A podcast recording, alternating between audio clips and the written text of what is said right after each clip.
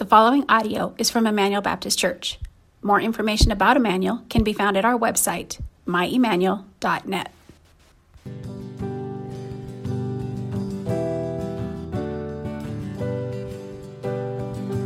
Who am I that the highest king would welcome me? I was lost, but he brought me in. Know his love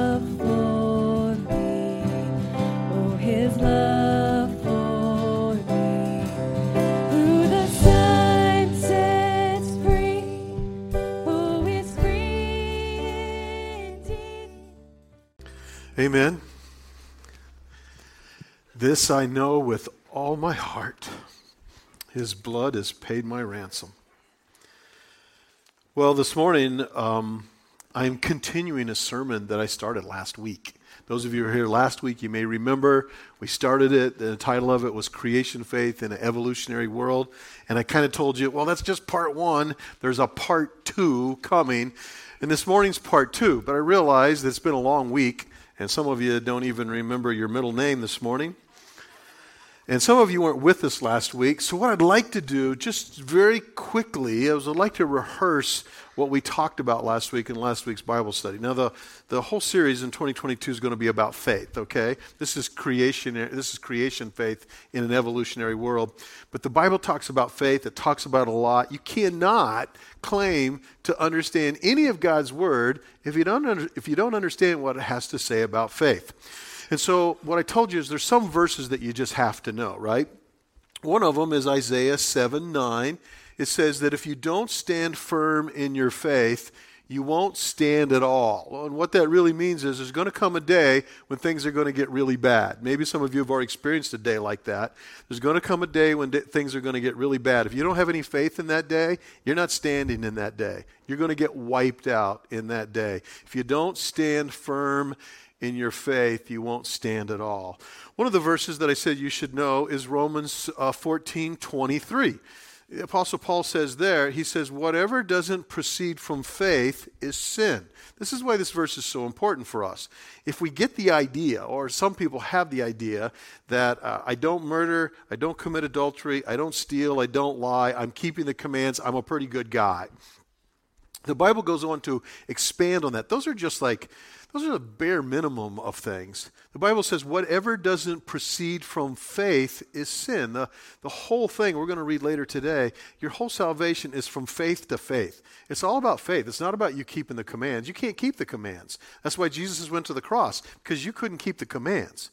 You, you couldn't be good enough to gain entrance into heaven, so it's all about faith. And that's what Romans 14 23 teaches. And then there was a verse, Hebrews 11 6. If you have a Bible this morning, I'd love for you to join me in Hebrews 11.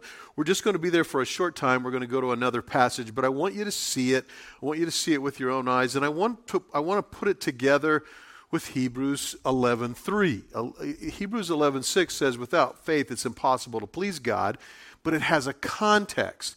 And the context is important so that you can understand your faith. In Hebrews 11, verse 3, the scripture says, By faith, almost all these verses start that way. By faith, we understand that the universe was created. Your scripture doesn't say, by faith, we understand that the universe evolved. It doesn't say that. It says, by faith, we understand that the universe was created by the Word of God, so that what is seen was not made out of things that are visible. Um, last week we talked a little bit about Darwinism, scientific materialism. The idea is it was made out of nothing.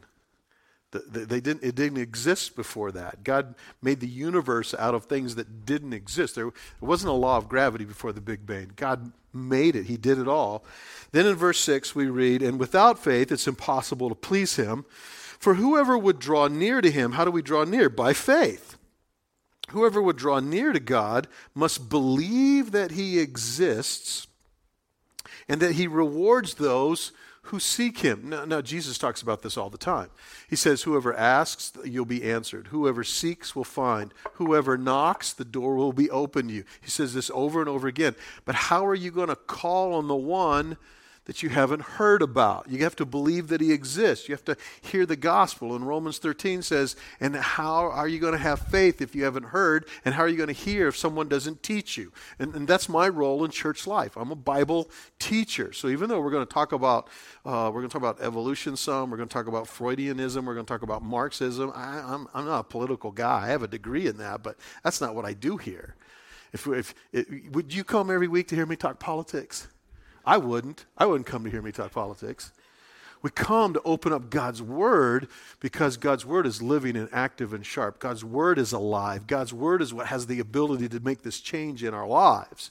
So we study God's Word and we discover that it's going to move us to faith. As it moves us to faith, where does Satan want you to move? He wants you to move away from faith. And so we find ourselves in this conflict. And the conflict is uh, Satan and God, and you and I, it's about our faith. I read to you last week 1 Timothy 4 1. Listen to it again. Now, the Spirit expressly says that in later times, some will depart from the faith. It's, it's, it's an attack on your faith. Some will depart from the faith by devoting themselves to deceitful spirits the teaching of demons through the insincerity of liars whose consciences are seared. I read to you from uh, Ephesians 4. The, the passage in Ephesians 4 is about the church, and he gave some to be apostles and some to be pastors and teachers for the building up of our faith. It says in verse 13, 12 and 13. I want to read from verse 14. So that our faith is built up, so that we are no longer children, tossed to and fro by every wind of doctrine, by human cunning, or by the craftiness in deceitful schemes. Flip over to verse 17. Well, in my Bible, I flip over. Maybe it's just further down in yours. He says, Now I say and I testify in the Lord that you must no longer walk as the Gentiles. How do they walk? They walk in the futility of their minds.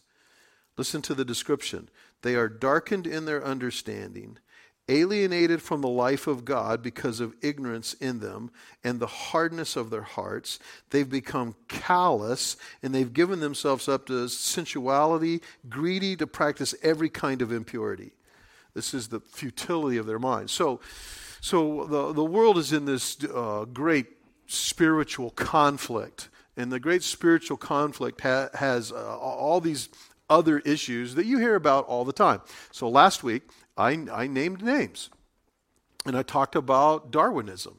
And the idea of Darwinism has now been expanded to scientific materialism, and it doesn't need God. It's, a, it's a, the end result is atheistic. It's, it's an attack on God. It's an attack on our faith. I talked about Freudianism the, the idea Freudian's idea that you shouldn't repress anything sexual at all, that'll mess you up if you repress it, has now evolved to such a state where nobody represses anything sexual and we endorse everything sexual. And everything's, every sexual identity has to be endorsed now. And that's where we are. Two weeks ago, I read an article, USA Today. The article is not everybody who has sex with a minor is a pedophile. That should just make you want to throw up. How do we get there? We got there because uh, I, if I, I can have sex whoever I want, I can have sex with any woman I want. If I can have sex with any woman I want, I can have sex with any man I want. If I can have sex with any man I want, doesn't matter what his age is. So we got there. we just decided there wasn't any parameters, and the, and the worst thing in the world would be for me to repress my sexuality. It's Freudianism. It's an attack on faith. It's an attack on God. And then I talked about Marxism. And uh, Marx, he, uh, his original thesis was that this Marxism would just be spontaneous combustion, that the world, the proletariat of the world, would all rise, and they would want the stuff from the ruling class, and it would just happen. You didn't even have to, you didn't have to do that, except, except it never happened unless it happened artificially. So what you had to do was you had to create anarchy, you had to create shortage of supplies, you had to create a lawless world, and then you can move in with totalitarianism and go, we'll save you and we'll take over. And, and that's an atheistic process. So last week I uh, pointed fingers and named names, and if I only could do that, if I could only support that with one passage in the Bible, last week Colossians chapter 1, then you would be it'd be legitimate for you to go, "Hey Paul, I think you are just talking politics." So this week, what are we going to do? We're going to look at the scriptures again, and I want you to turn with me to Romans chapter 1 if you're going to be a guy who Peter says you, should be able to defend your faith, you should be able to give an answer in season and out of season, then you have to know Romans chapter 1. And you got to know something about it. Now, while you're turning there, let me tell you a little bit about Romans. Romans is singular in all of the New Testament in this regard. All the rest of the letters that the Apostle Paul wrote, he was writing to churches, he was writing back to churches that he'd already been to, most of the ones he had started. So he started them he built them, he taught them, he left them. They had questions or they had troubles, and he wrote a letter back to them. But Romans is different. In Romans, he's writing a letter forward to a church he's never been to yet. And the reason he's writing them is he wants to take the gospel in a missionary endeavor to Spain, and he wants the church at Rome to support him. Now, if you're a church and a missionary wants you to support him, you want to know that you and the missionary believe the same stuff.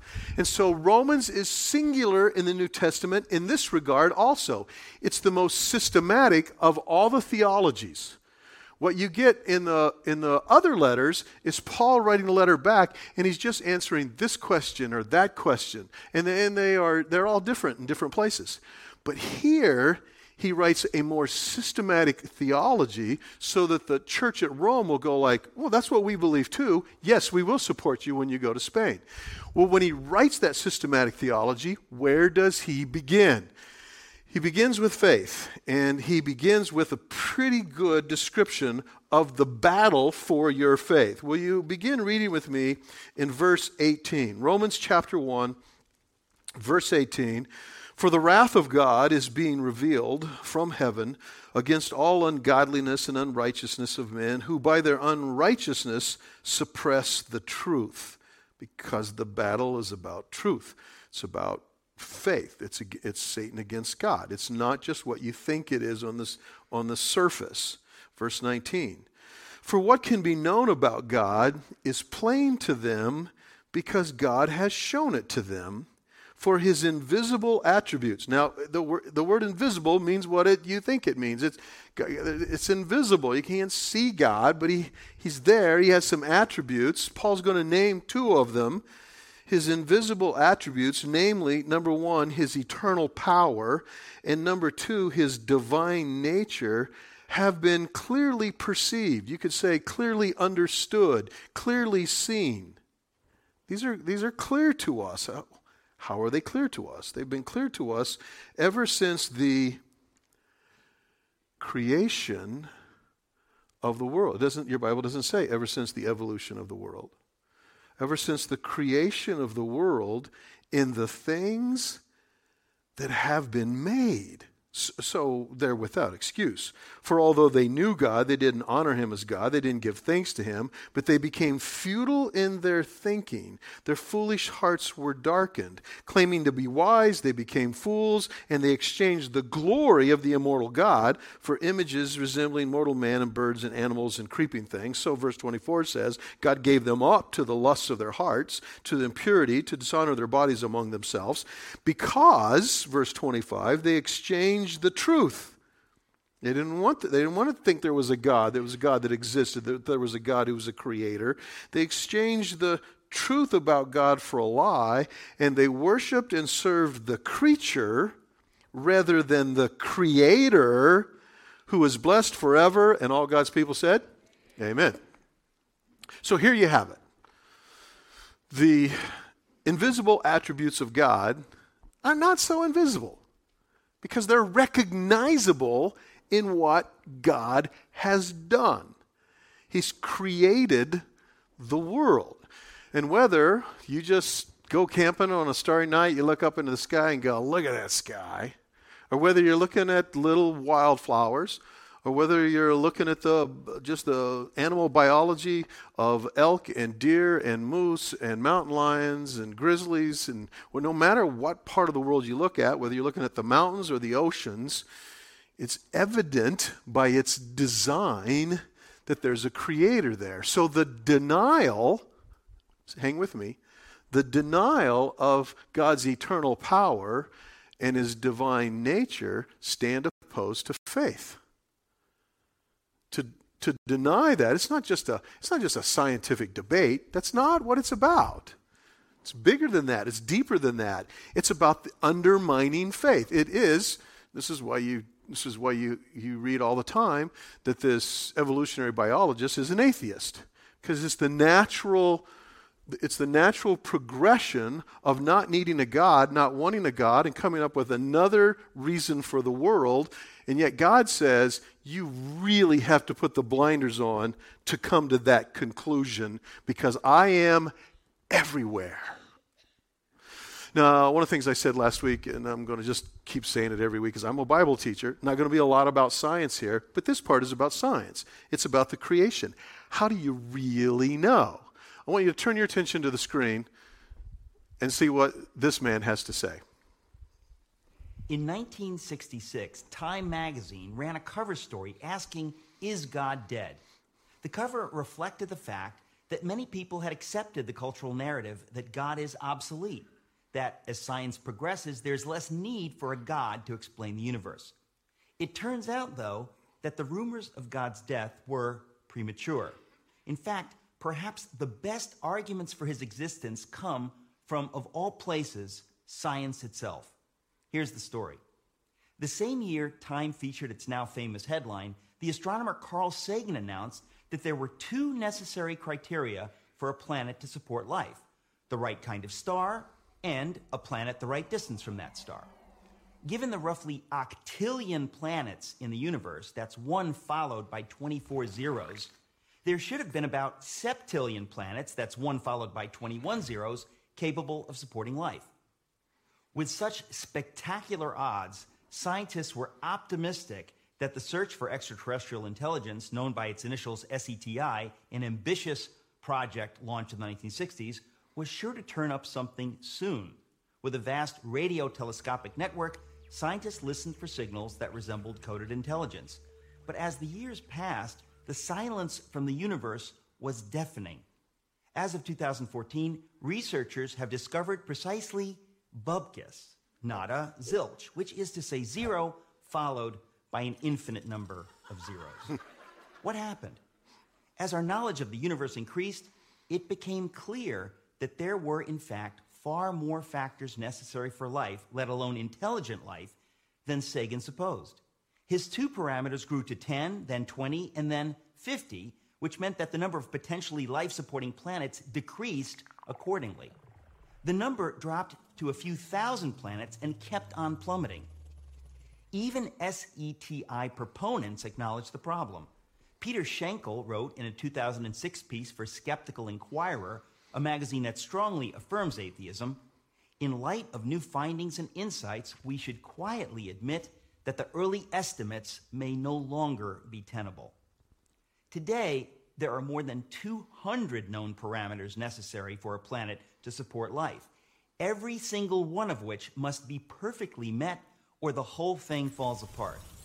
For example, without a massive gravity rich planet like Jupiter nearby to draw away asteroids, Earth would be more like an interstellar dartboard than the verdant orb that it is. Simply put, the odds against life in the universe are astonishing. Yet, here we are, not only existing, but talking about existing. What can account for it? Can every one of those many parameters have been perfectly met by accident? At what point is it fair to admit that it is science itself that suggests that we cannot be the result of random forces? Doesn't assuming that an intelligence created these perfect conditions in fact require far less faith than believing that a life sustaining earth just happened to beat the inconceivable odds? But wait, there's more. The fine tuning necessary for life to exist on a planet is nothing compared with the fine tuning required for the universe to exist at all. For example, astrophysicists now know that the values of the four fundamental forces gravity, the electromagnetic force, and the strong and weak nuclear forces were determined less than one millionth of a second after the Big Bang. Alter any one of these four values ever so slightly, and the universe as we know it could not exist. For instance, if the ratio between the strong nuclear force and the electromagnetic force had been off by the tiniest fraction of the tiniest inconceivable fraction, then no stars could have formed at all. Multiply that single parameter by all the other necessary conditions, and the odds against the universe existing are so heart stoppingly astronomical that the notion that it all just happened defies common sense. It would be like tossing a coin and having it come up heads 10 quintillion times in a row. I don't think so. Fred Hoyle, the astronomer who coined the term Big Bang, said that his atheism was greatly shaken by these developments. One of the world's most renowned theoretical physicists, Paul Davies, has said that the appearance of design is overwhelming. Even the late Christopher Hitchens, one of atheism's most aggressive proponents, conceded that without question the fine tuning argument was the most powerful argument of the other side. Oxford University professor of mathematics, Dr. John Lennox, has said the more we get to know about our universe, the more the hypothesis that there is a creator gains in credibility as the best explanation of why we are here. The greatest miracle of all time is the universe. It is the miracle of all miracles, one that inescapably points to something or someone beyond itself. I'm Eric Metaxas for Prager University. I take the time to show you the video to make a singular point. It's all right there. Whether, whether you're casually looking at the sky or the wildflowers, or you want to dig deep into quantum physics. It's all right there. The invisible attributes of God can be clearly seen, his divine nature and his eternal power, so that to not see it, to blind yourself to it, is really not an attack. It's not a scientific debate in a sense, it's an attack on faith. You might say, Paul, you're just going to try to convince me with a five minute video? Here's what I want to tell you. If the video were an hour or two hours, it would be more convincing Without the sun being the size that it is, there's no life on earth. Without us being the right distance from the sun, there's no life on earth. If the sun wasn't the age that it is, there'd be no life on earth. If we didn't have a moon, there'd be no life on earth. You can just go on and on and on. It's ridiculous to think you're going to flip a coin 10, what did he say, quintillion times and get heads every time. There's a point where the logic of it is defied unless you say there's a designer, there's a creator and to be so vehement that there's not a creator, that we can't teach our children this, is an attack on our faith. That's what I want you to see. Now, if that's all we read in Romans chapter 1, that, that would be powerful, but Paul doesn't stop there. There's another paragraph here, and I want you to read it with me. I want to begin in verse 24 now says, Therefore, God gave them up to the lusts of their hearts, to impurity, and to the dishonoring of their bodies between themselves, because they exchanged the truth about God for a lie, and they worshipped and served the creature more than the Creator, who's blessed forever. Verse 26 For this reason, God gave them up to dishonorable passions. For their women exchanged natural relations for those that are contrary to nature, and the men likewise gave up natural relations with women, and they were consumed with passion for one another, men committing shameless acts with men, and receiving in themselves the due penalty of their error. So, what we discover is when Satan attacks faith, he doesn't just attack the cross. Do we need the cross? Is the cross the pinnacle of our faith? Absolutely. Without the cross and without the shed blood of Jesus, I don't have the forgiveness of sins, and neither do you. We're not redeemed from our sin. We, we don't have heaven as our eternal home. We're not forgiven. We don't have the indwelling Holy Spirit. There has to be the cross, there has to be the empty tomb. But the idea that faith only attacks the cross is to, is to be is naive. If the cross is the pinnacle of our faith, the creation and God's design is the foundation of our faith. How did God design us? If we took the time, we went back to Genesis chapter 1, verse 27, it says that He created them male and female. When you read it reiterated just a few chapters over in chapter 5, it says He created them male and female. When you read about Noah putting animals on the ark, it's very interesting because after they get off the ark, they have to procreate. And so, what kind of animals did he put on the ark? Two of each kind, male and female. When you read Jesus being questioned about divorce in Matthew chapter 19, and they say, Can we get divorced for any reason? He says, Didn't you read that God, the God who created them in the beginning, created them male and female? I can't believe I have to preach this. But you need to know that the, the denial of a designed, commonsensical sexuality stands opposed to faith.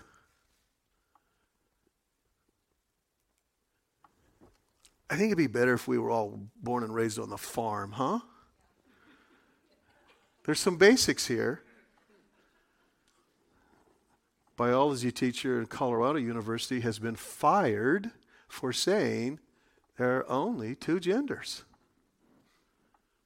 Because, uh, because a, a, woke world wants to tell us that we have the whole myriad of, of unicorn genders. And if we don't go along with it, then we're hate filled. But what I want you to understand is this whole idea is aimed at your faith that God is a creator. Does the clay get to say to the potter, Hey, I don't like that you're making me this way? If God's the creator, then he also, if he's the designer and the creator, he also has the right to say, This is what I designed you for. This is how it works. I'm the one who created biology and anatomy and physiology and all of the stars and the suns and the gravitational forces. He did all of that. As a matter of fact, there is one part of the video that I showed you that I disagree with. Do you want to hear what it is? He said, last phrase, that the greatest miracle is the universe. You're the greatest miracle. The universe was created for you. Can you believe that? It's because God imprinted his image on you while you were still in your mother's womb, before you were born. You see, uh, mankind, humankind, we're not like the deer and the moose and the elk. We're created in the image of God. So there's a divine spark in every human life. Let me say it. I don't want there to be any uncertainty. I believe in the sanctity of human life. And you, every baby born, every baby conceived, is the greatest miracle of all. And the reason God would send his own son, he didn't send his own son to die for Neptune or Pluto or, or, or Jupiter. He sent his own son to die for you. That's what we're talking about. That's your faith. If this passage in Romans ended there, it would be powerful, right? I mean, it's a complete uh, it's a, it, it, just completely demolishes evolutionary thought, completely demolishes Freudianism, but it doesn't stop there. Look at verse 28. He continues to the end of the chapter. And since they did not see fit to acknowledge God, God gave them up to a debased mind to do what ought not to be done. They're filled with all manner of unrighteousness, evil, covetousness, malice. They're full of envy and murder and strife and deceit and maliciousness. They're gossips and slanders and haters of God, insolent, haughty, and boastful. They actually are inventors of evil disobedient to their parents. They're foolish, faithless, heartless, and ruthless. And though they know God's decree that those who practice such things deserve to die, they not only do them, but they give approval to those who practice them. And we come to this last ism, we come to this last kind of thought. And so, once again, because Marxism doesn't work like it's supposed to work, like Marx said it would work, where we would just all naturally rise up and then we would, we would all uh, get the wealth and then we would share the wealth and then we would sing kumbaya and we would live happily ever after. Because it doesn't work that way, Marxism, socialism can only work if they take away the infrastructure of law if they take away the infrastructure of morals, if they take that away and create anarchy and lawlessness so that they can then rush back in with totalitarianism and save us. That being said, then, the denial of biblical commands and morals that shape our laws and our governments and shape our personal responsibilities stand opposed to faith. Look, uh, I'll do it again. I'll name names. I'm going to get in trouble, but I'm already in trouble, right? To defund the police is stupid. You need them. Why do you need them? Because your neighbor is a sinner. That's why you need it. So, so when we take felonies and we make them misdemeanors and we say you no longer no longer have to uh, pay bail, you can just get out. The uh, City of Houston did a little quick thing here uh, last year. They looked at uh, the murders in the last five years. They discovered that 170 murders in Houston were committed by people that were out on bail. Right? So, so that third point, I picked the I picked the slide that went with it. And You saw the BLM slide. You uh, you know what slide I wish I had to put with it, and I just didn't have time to change them. Have you seen the pictures yet of the trains that were robbed in California? Did you say in America? Did you say, are, are you kidding me? Just, uh, uh, it's just like you, you're driving down there and you pick up your neighbors along the way and say, What are you doing? Hey, we're going to go rob the trains. Let's all go. Nobody gets arrested and you just do it. And we can't stop them because they're a mob. And the governor used the word gang and then he had to back up because that's not a good word. Really? Do you understand? This is a this is a cosmic war. It's spiritual warfare. Satan and the Lord. These, these aren't political things. I'm not talking about Republican, Democrat. I'm talking about your faith. And if you come to understand that this is an attack on faith so that people won't be saved and come to the saving knowledge of Jesus, you're going to see the whole world differently. The evening news is going to look differently to you. Now, the evidence that these isms, right, there could be more isms than the three that I've named, the evidence that the isms stand opposed to faith are found in the results of the beliefs when God no longer restrains us. The scripture says God's doing the restraining, right? He's holding us. What is He restraining? He's holding us back from ourselves. He doesn't want you to experience the consequences of your sin because it will destroy your life, not only individually, not only as a family, but as a culture and a community and a nation. So the Holy Spirit in 2 Thessalonians 2 is called the restrainer. He's doing that work. Now, there's a phrase in Romans chapter 1 that should have jumped out at you because it's used three times. It's used first in verse 24. Therefore, God gave them up. Uh, it can be translated, He gave them over. He gave them up unto. He delivered them over to. It appears in verse 26. For this reason, God gave them up to in verse 28. And since they didn't see fit to acknowledge God, God gave them over to, up to, he delivered them up to. This is about the judgment of God. Now, here's how the judgment of God works. And this is what most people don't get. How does the judgment of God work? God loves you. He loves you with an everlasting love. He doesn't want you to destroy yourself. He doesn't want you to ruin yourself. He wants you in his creative design, in his redemptive design. He wants you to know an intimate love relationship with himself. Does he have rules for the universe that are called physics? Yes. Does he have spiritual laws? Yes. And so he's got all of these things, including our sexuality. He's got all of these laws. He's trying to prevent you from destroying yourself till you come to the saving knowledge of Jesus Christ. But when you want it and you beg for it and you clamor for it and you create intellectual reasons for it and you lobby for it and you legislate for it and this is what you want and you want it no matter what, then the scripture says there will come a time and a place where God says, okay,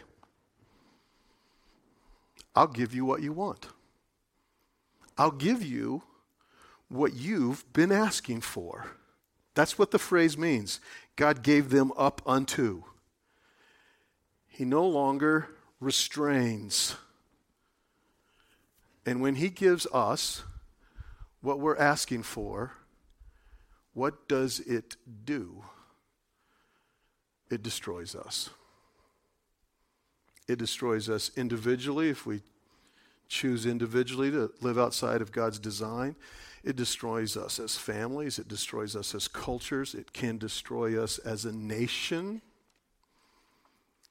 And, and we can never say, well, God, this was your fault. In fact, the first verse of chapter 2 says, Therefore, you have no excuse. It's actually reiterating the last phrase of chapter 1, verse 20. So they are without excuse. Who's going to be able to stand to God and say, God, you gave me what I asked for? Huh. And it didn't work out so good, did it? I wasn't always a big Dr. Phil guy, but remember his phrase? How's that working for you? So this morning I'm out of time, but let me ask you this question. When you realize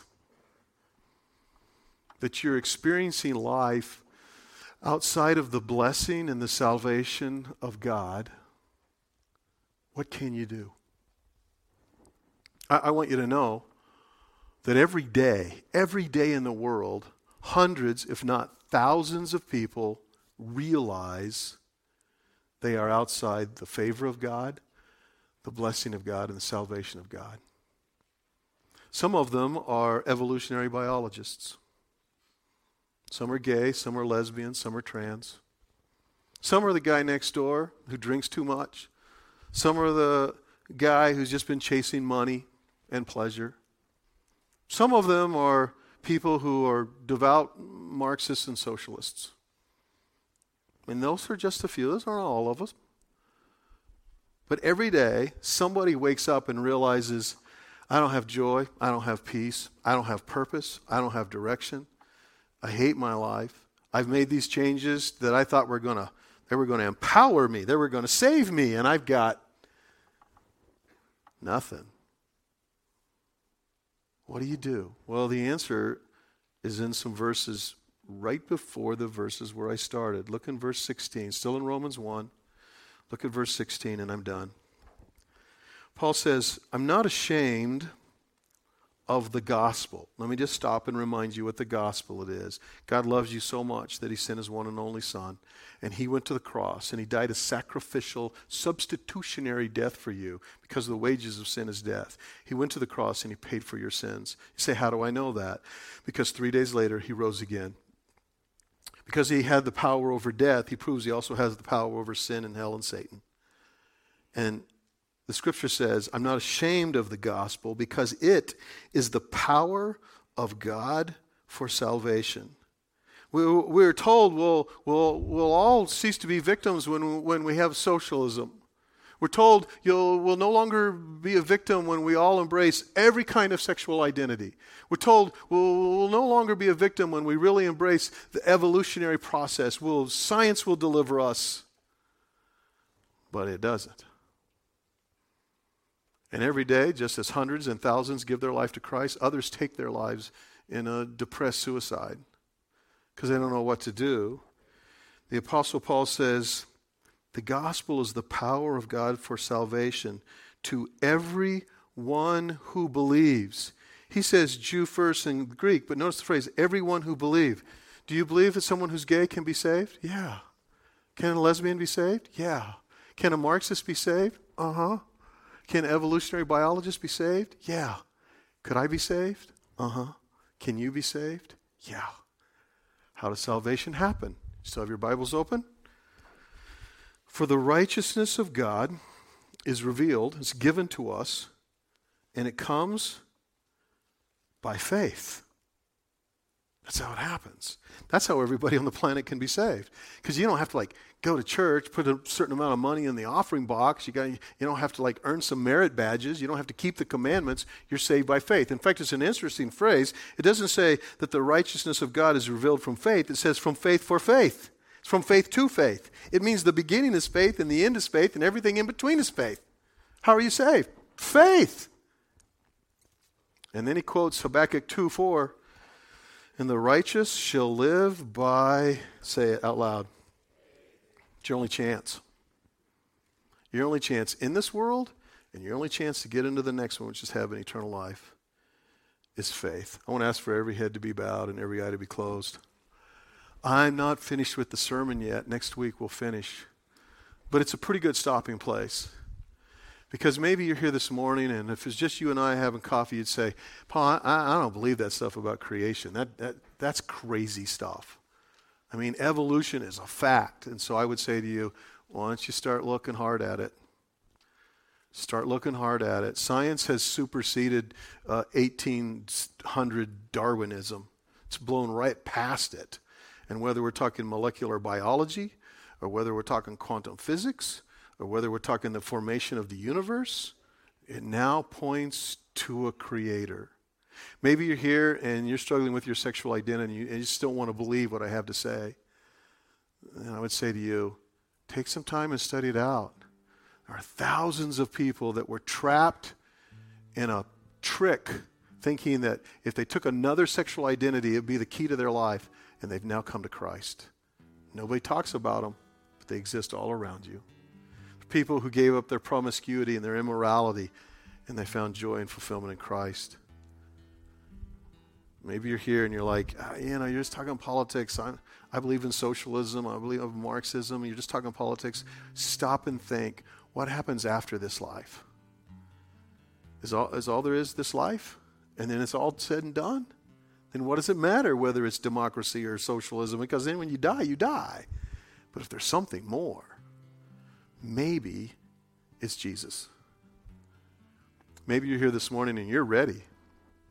And today was just the Holy Spirit just putting a icing on the cake and you're ready.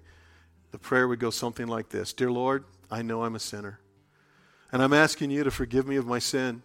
And the best that I know how from this day forward, I'll live for you by faith. And the scripture says, whoever calls on the name of the Lord will be saved. And if you did that, no matter what your background, no matter what your former world perspective, you've now come and joined us in this walk of faith. And we do it together. Father, you know every heart, you know every journey that brings us to this moment. You know what you're doing in our lives, and I pray that you would continue to work, that as we look at it, your Holy Spirit would take your word and it would just jump off the pages of our Bible, and we would recognize that you have been at work in our lives. First as creator, then as sustainer, then as one who calls us, then as redeemer, and hopefully as Savior and Lord. And Father, I pray for brothers and sisters in this room that our faith is strengthened, that we might understand that just shall live by faith. And we'll change the way we walk and talk and live because our lives point to Jesus. This we do in the most precious and holy name of Jesus. And all of God's people said, Amen.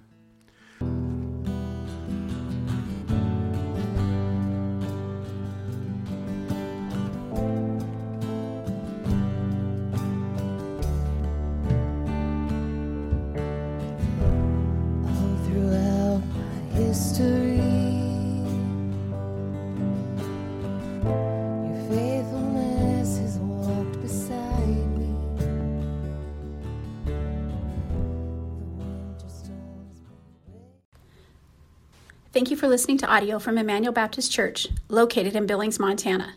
Feel free to make copies of this message to give to others, but please do not charge for those copies or alter the content in any way without permission. For more information about Emmanuel, please visit us online at myemmanuel.net.